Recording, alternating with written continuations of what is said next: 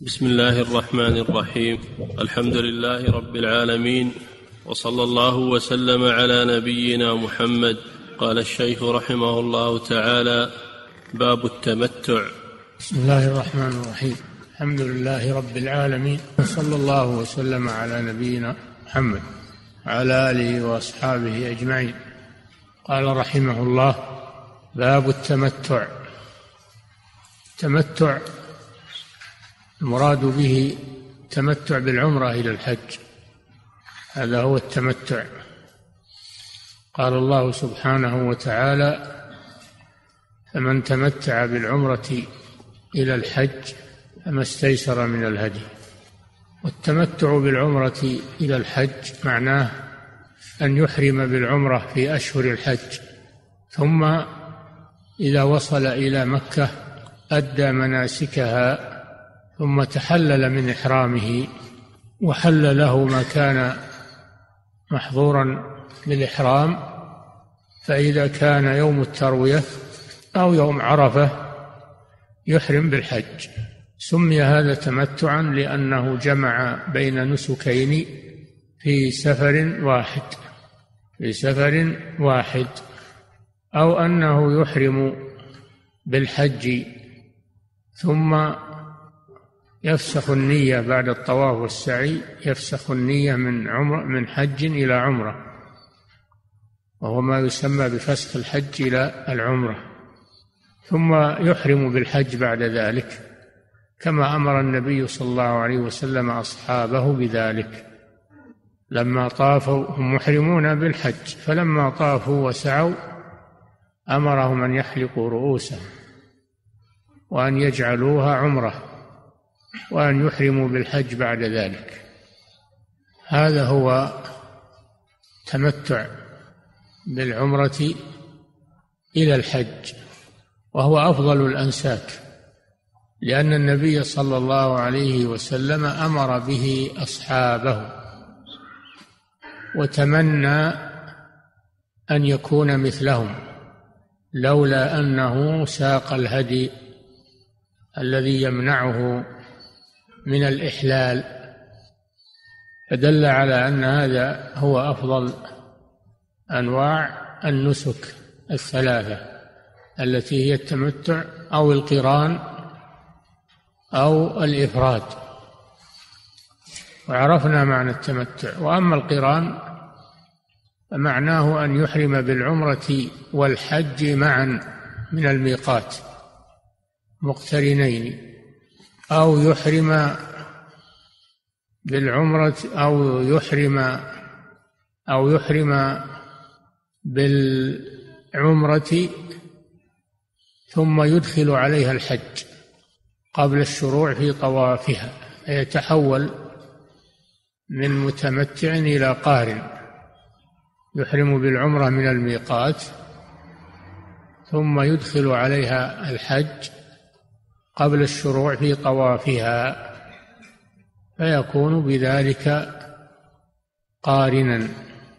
يجمع بين نسكين في سفر واحد وأيضا تدخل العمرة في الحج ويكفيهما طواف واحد وسعي واحد. فأعمال أعمال القران أقل أعمالا من التمتع.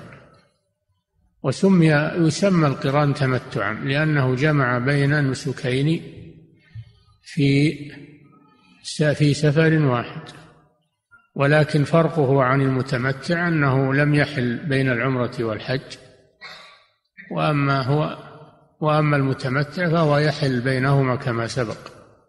وعلى الجميع الهدي. لأن هذا نوع من التمتع فيدخل في قوله تعالى من تمتع بالعمرة إلى الحج يدخل. هذا هو القران. أما الإفراد فهو أن يحرم بالحج فقط من الميقات ويبقى على إحرامه إلى أن يؤدي المناسك يوم العيد وليس عليه هدي لأنه لم يجمع بين نسكين وإنما جاء بنسك واحد وهو الحج. والله إنما أوجب العمرة على المتمتع وهذا غير متمتع هذا مفرد. مفرد لل مفرد بالحج فقط. نعم. أحسن الله إليك. عن أبي جمرة نصر بن عمران الضبعي قال سألت ابن عباس عن المتعة فأمرني بها. وسألته عن الهدي فقال فيها جزور أو بقرة أو شاة أو شرك في دم. قال وكأن ناسا كرهوها فنمت فرأيت في المنام وكأن إنسانا ينادي حج مبرور ومتعة متقبلة. فأتيت ابن عباس رضي الله عنهما فحدثته فقال الله أكبر سنة أبي القاسم صلى الله عليه وسلم. نعم هذا الحديث فيه أن أن هذا الراوي ابن أبي جمرة سأل ابن عباس رضي الله عنهما عن المتعة. ما سبب سؤاله؟ لأنه حصل فيها حصل فيها اختلاف بعد وفاة الرسول صلى الله عليه وسلم. فبعض الناس كرهها. كره أن يجمع بين عمرة وحج في سفر واحد لأنه يريد أن يكون الحج في سفر والعمرة في سفر حتى لا تنقطع الزيارة للبيت. لا يبقى البيت مهجورا. فإذا فتح للناس باب التمتع فإن هذا يقلل من التردد على البيت خلال السنة. هذا وجه كراهية من كره التمتع. ومنهم عمر بن الخطاب رضي الله عنه وأبو بكر الصديق وابن الزبير كانوا ينهون عن التمتع. لهذا الغرض كما قلت لكم لهذا الغرض لئلا ينقطع أو أو يقل لئلا يقل الوافد على البيت. هذه وجهة نظرهم. ولكن سنة رسول الله صلى الله عليه وسلم هي التي يجب الأخذ بها. وأما من خالفها فلا يعتبر قوله كائنا من كان. حتى ولو كان أبا بكر أو عمر أو ابن الزبير أو غيره. العبرة بسنة رسول الله صلى الله عليه وسلم.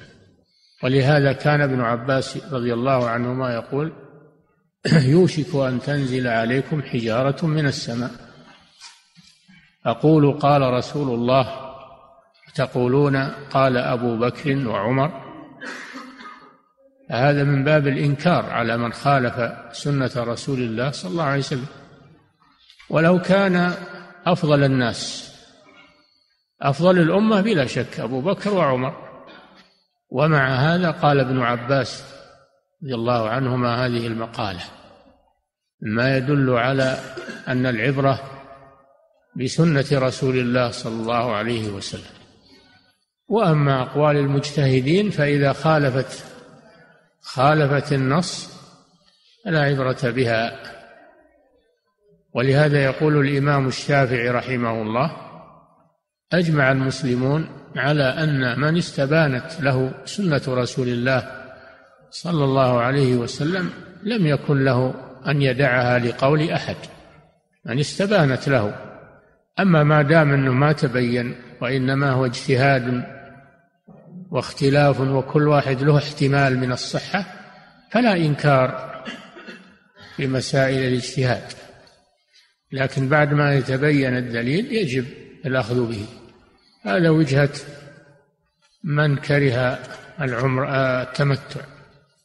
وهذا دليل من قال بالتمتع وهم ابن عباس وغيره ممن يرون التمتع وهو الصحيح قولهم هو الصحيح. وسألته سأله أيضا عن عن الهدي فقال جزور والجزور هو هو البعير. الجزور هو البعير أو بدنة أو بقرة أو شاة. يعني يكون الهدي من هذه الثلاثة من بهيمة الأنعام إما من الإبل أو من البقر أو من الغنم أو سبع بدنة. الشاة لا تجزي إلا عن واحد. وأما الإبل والبقر فكل واحدة تجزي عن سبعة. يشترك السبعة؟ في بدنة أو في بقرة. هكذا وردت به السنة عن النبي صلى الله عليه وسلم. أن الشاة عن واحد وأن البدنة أو البقرة عن سبعة.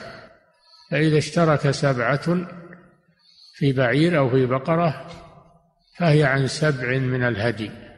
عن سبع من الهدي. قالوا وحتى لو كان بعض المشتركين يريد اللحم ولا يريد النسك فلا بأس.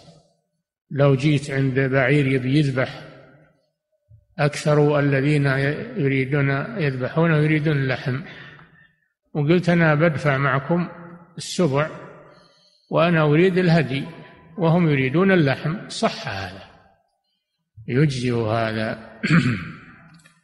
لأن الرسول صلى الله عليه وسلم يقول إنما الأعمال بالنيات وإنما لكل امرئ ما نوى. وابن عباس هنا يقول أو سبع أو سبع بدنة. نعم. وفي الحديث وفي الحديث أن الرؤيا أن الرؤيا يستأنس بها إذا وافقت الحكم الشرعي. يستأنس بها إذا وافقت الحكم الشرعي. فإن ابن عباس رضي الله عنه فرح بها لما وافقت فتواه. أما أن الرؤيا يعتمد عليها ويؤسس عليها حكم شرعي هذا لا يجوز لأنه بعد وفاة النبي صلى الله عليه وسلم انتهى التشريع. فلو جاك واحد بالرؤيا وقال اذبح أو صم أو صل كذا وكذا فلا تطعه هذا باطل. لأنه بعد وفاة النبي صلى الله عليه وسلم ليس هناك تشريع لا في رؤيا ولا في غيرها. لكن إذا صارت رؤيا توافق ما صح عن النبي صلى الله عليه وسلم فإنها يستأنس بها ويفرح بها. نعم. عن عبد الله بن عمر رضي الله عنهما قال تمتع رسول الله صلى الله عليه وسلم. أعد حديث نعم. سمش عن أبي جمرة. نعم. عن أبي باب التمتع. نعم. عن أبي جمرة. عن أبي جمرة نصر بن عمران الضبعي قال سألت ابن عباس عن المتعة فأمرني بها وسألته عن الهدي فقال فيها جزور أو بقرة أو شاة أو شرك في دم. نعم. قال وكأن ناسا كرهوها. كرهوا يعني المتعة. كرهوا المتعة. نعم. فنمت فرأيت في المنام وكأن إنسانا ينادي حج مبرور ومتعة متقبلة. يعني أبو جمرة لما تمتع لما أفتاه ابن عباس وتمتع رأى هذه الرؤيا التي تقر ما فعله وأن قائل يقول حج مبرور أو متعة متقبلة بعدما فعل هذا فاستأنس بها على أن عمله صحيح وصواب. ولا شك أنه صواب ما وافق السنة فهو الصواب. نعم. حتى لو ما حتى لو ما رأى رؤيا. دام أنه هذا يوافق السنة فهو صحيح وصواب وحق. نعم. قال فأتيت ابن عباس رضي الله عنهما فحدثته فقال الله أكبر سنة أبي القاسم صلى الله عليه وسلم. وفي الحديث التكبير في الحديث التكبير عند التعجب أو عندما عندما يرى الإنسان ما يسره فإنه يكبر. يقول الله أكبر. نعم. أحسن الله إليك.